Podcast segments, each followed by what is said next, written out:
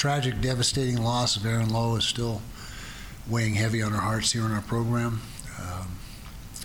We miss Aaron.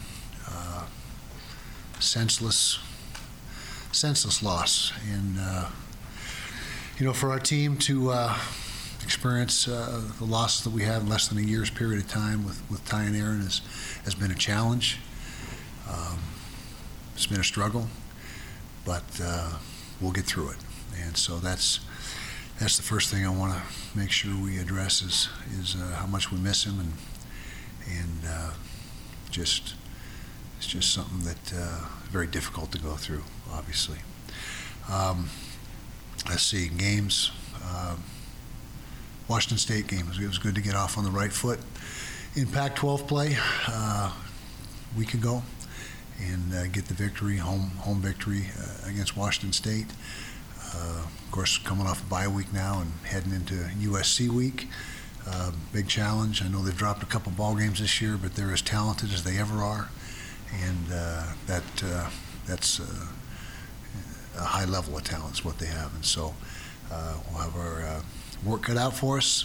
It's on the road down in the Coliseum, which has been a brutal place for us to play. We haven't had a lot of success there, if any, and so we got to prepare and get ready and move forward, which our team is ready to do. So, questions? Kyle, how hard is it to focus on football? I know, obviously, just even talking right now, it's not easy to make that transition. What's this experience like?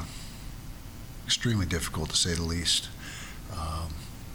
Fortunately, we had a bye week last week to regroup, I guess you can say, and come to terms with the tragedy. And so, yeah, it's challenging. It's a challenge, and we've got a lot of football left, and we've got to move forward and carry on. Coach, obviously, in the last, before what happened to Arizona, you guys were processing and mourning what happened to Ty over the previous 9 months. How does what happened to Aaron last weekend kind of impact that grieving process, and how does it kind of, I don't know if it add to it is the right word, but how are you sort of dealing with both of those? Yeah, we're doing the best we can, and it was surreal when I got the phone call Sunday morning. It was about 6 a.m. when I got the phone call. It was, those calls are never good. That's the first thing I can say is when you get those 2 a.m., 3 a.m., 4 a.m. calls, and it's just never a good thing. And it was almost the exact scenario that when I got the Ty Jordan call. It was about 5:30 a.m. in the morning when I got the Ty Jordan call. And so first thing on your mind is, oh no, what's happened? And then you get the worst possible news. And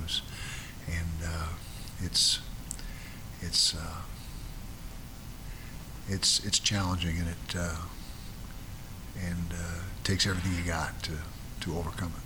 Do you have any plans to bring in some sort of independent grief counselor or something like that to kind of, if the guys need it or if you need it or the coaching staff, kind of go there? Well, we have a great support staff here in-house. We have a great team of counselors and psychologists that are available for our players. Our department's done a great job of assembling that team, and we had a team meeting the Monday right after the passing of Aaron, and the psychologists were there and make sure that we let everybody know that it's a resource, and they are there for the support of the team, and don't try to deal with it on your own. If you're struggling, reach out. So that was the message, and yeah, we did exactly what you say, but it was in-house rather than out-of-house. Kyle, when Ty died, you guys had gone your separate ways for the holidays already. Right. At this point, you're in the middle of the season, your players are together. Can that be beneficial, being together? I think there's some therapeutic value to that, yes, and to help everyone lean on each other and support each other. And we had a team meeting on Monday, like I said, and there was a chance for players and coaches alike to express their thoughts and feelings. And I think that was helpful, and that was the start of the healing process. And the healing process, the only thing that'll heal is time. You can do whatever you want to do and as much as you want to do, but time is really the thing that is the ultimate healer. Are you guys traveling for the wake and the funeral from LA, or whoever wants to go? No, we'll come back, and the funeral will be on Monday, so it's a week from today. Yeah.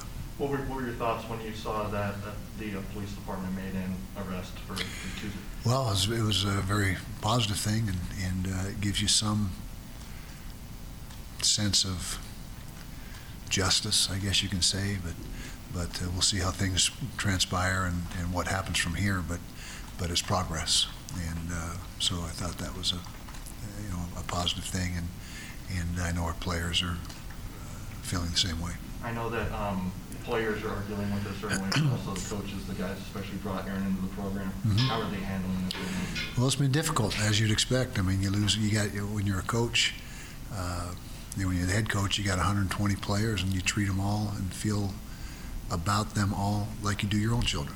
And so it's like losing one of your own, and coaches feel the same way, particularly about their position group, and then the coaches that recruited the particular players. I mean, that impacts them tremendously, and so it's tough. I mean, there's nothing that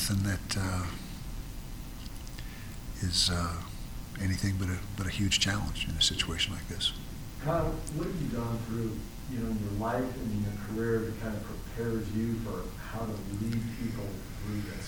Because that's never really going to turn to you. Yeah, and tell our team this all the time is when you lead the leaders most is during difficult times. Anybody can lead during good times when things are going smooth, and so this challenges us all, and particularly me as the leader of the program. Any particular event? I mean, I've had very difficult things happen to me in my life, and losses of loved ones, and so I would say your entire body of your life is the preparation. Just going through life's ups and downs, and that's just as a generic statement. Just it prepares you. It's prepared me and helped me in this situation, but each situation is so unique and so just so difficult to deal with, but you draw from your experience. Yeah. In terms of grief and the players processing things, has anybody come to you and says that they're just not up for playing this week? No, nobody's mentioned that, and we had we had two team meetings last week. We had one right on Sunday when we just learned of the event, and it was, and everybody knew. It wasn't, news travels so fast. There was nobody in that meeting that wasn't aware of what happened, but that was the first team meeting that we had. Then we had a team leadership council meeting Sunday night, because I wanted to get the feedback from the leaders and as far as, how we were going to move forward and what the plan was, and just to make sure that coaches and players were all on the same page. Kyle, what will you remember most about Aaron and his impact? Aaron, a lot of the same things I remember about Ty. Just a guy that had a smile on his face all the time. Walked into a room and just was just lit up the room. I mean, the same comments and description of Ty fits Aaron, and I think that's maybe why they were so close. They were a very close friendship, and they were very similar in their personalities. And of course, they played different positions and that type of thing. But as far as who they were as people, there was a lot of common ground there. Coach, how much concern do you have that sometime in the near future, in the throes of a game, one or more of your players are going to have some sort of flashback or some sort of response that potentially could take them back to a memory of Aaron, or I don't know, maybe they were at the party or something that could possibly put them in harm's way on the field? I hadn't thought of that. That's something that I hadn't considered. But when you get in a football game, it's you go into game mode and you go into a different state of mind. And so I think that I guess there's a possibility of that. But I would say that when a football player is in game mode, he blocks everything else out and just focuses on what's going on. Do you get the sense that players, not that they want to put this past them, obviously they want to grieve, they want to do this, but football is an opportunity for them to kind of just like you mentioned, kind of get out of that experience and just play? I mean, yeah. and especially with an opponent like USC, how does that work? Yeah, and that's exactly the sentiment that the Leadership Council said, is this, you know, the best way to heal and the best way to get through this together is to get back to doing what they love and what they're here. You know, one of the main reasons they're here, obviously getting their education is the primary reason, but that's getting back to some sense of normalcy, but at the same time, you know, you never put it out of your mind, but it's you know, it's just a therapy in and of itself, I guess you could say, getting back on the field. Follow that up from a football standpoint. You guys came out of Washington State with some injuries with the three safeties, yeah. And Makai Bernard. Can you offer anything on those? No, we don't ever offer injury information during the season. There isn't any season-ending injuries? No, we do mention season-ending. There's no season-ending injuries after that, yeah. So it's kind of our MO on how we handle that. You talked a lot this season of trying to clean up some mistakes in games and everything. Is this going to be even harder now with the distraction, or do you feel like players are maybe it's a little bit more attention to detail or whatever that may be? Well, we'll see. You know, I can't predict one way or another, but there were certainly a lot of things that we have to work on and continuing to work on. But whether this provides more focus, I couldn't tell you. I couldn't answer that. Kyle, how are you? Hanging in there. Yeah, it's challenging. It's, you know, you a million things go through your head, and you just, you know, keep going over and over the, you know, essentially the same thoughts, and it really brought back Ty's passing. I mean, it kind of all is wrapped into one now, and so it's been the most challenging year of my coaching career, hands down, without any question at all. Have you had a conversation with your players about, you know, going to parties and things like that? Oh, yeah, that's a conversation we've had probably 1,000 times, but this even heightens that and makes them aware that it's a different world we live in today. It's not the same as it was even 10 years ago, and you got to be careful, and that's not to say that Aaron put himself in a, you know, to point the finger, say, hey, look, don't do that, but you just got to be aware. You got to be aware that things have changed, and try to keep yourself in safe situations. So what's your message to the team moving forward against USC? Obviously, this is a tough environment. It's not easy. Mm-hmm. What's the message now going into this game? Well, the message is we've got to prepare and have a great week of practice, just like it takes to win any ball game. You've got to do your work Monday through Friday, and that's our challenge. They had a terrific week of practice, Washington State week. You know, that was our best week of practice in preparation of the whole year, and I think it showed on. Although we put the ball on the ground a bunch of times, but for the most part, particularly on defense, it showed.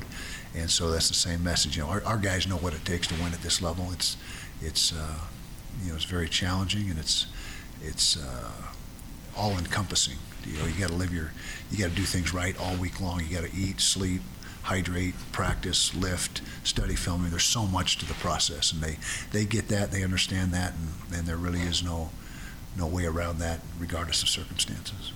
Coach, you're going to do something similar with Aaron Lowe's blocker that you did with Ty Jordan's blocker. Yeah, exactly. And we're in the formative process of formulating and deciding, you know, what we're going to do with Aaron, just like in his remembrance, just like we were with Ty. And I think there'll be some common ground as well that both of them get celebrated, you know, in ways. And number 22, you won't see anyone wearing number 22 in this program again, at least as long as I'm the head coach, and we'd like to see that retired permanently. That's our wish, and I think you'll see that happen. Any other questions for Coach? On a football note, because we're going to be starting later in the week after all of these, I'm just curious if you've sorted out the running back position. You had a lot of question marks after the Washington State game. Well, T.J. Pledger certainly had a terrific game and put himself squarely in the conversation as the, you know, a guy that's in position to possibly be the primary back. Makai Bernard was banged up in that game going in. You saw him have to leave the game and didn't return. But when he's healthy, he's a terrific player. Tavion Thomas is still a guy that we think has a ton of upside, but we've got to get the ball security situation corrected. Chris Curry adds to what we're doing. So to answer your question, I don't think we have a we're going into week 5 and we're still getting good production in the run game. It's just seems to be a little bit different each week. But I can say that T.J. certainly made a move, and whether or not Makai is ready to go this week will certainly have a bearing on that as well. And then at some point we need to find out who Tavion Thomas is and what he can bring to the table. So I know it's kind of vague, but that's what it is. What did you see from USC in the game against Colorado? Got a little more simplistic on defense than they've been in weeks past, cutting down on the zone pressures. Just stayed more basic, and it was very successful for them. They did a nice job on defense. Offensively, the receiver is terrific. The London kid is as good as there is in the country, maybe the best in the country, and so he's certainly a weapon for them. Quarterback Slovis played well against Colorado.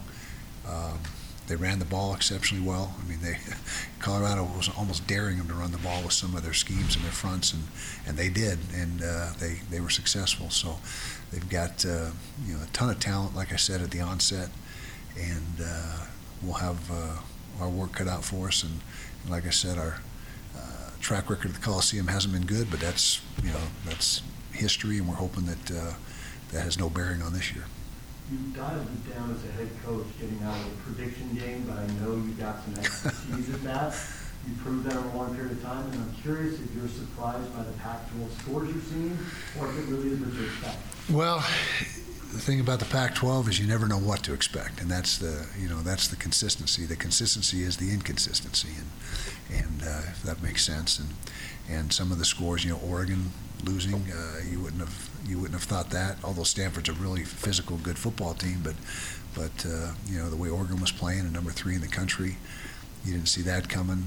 I think there's only 3 teams in the conference that don't have conference losses yet: us, Arizona State, and Oregon State. And so that we're 2 weeks in. Is that right? 2 or 3 weeks in, and there's only 3 out of 12 teams that don't have a conference loss. And so I think that tells you about the balance in this league.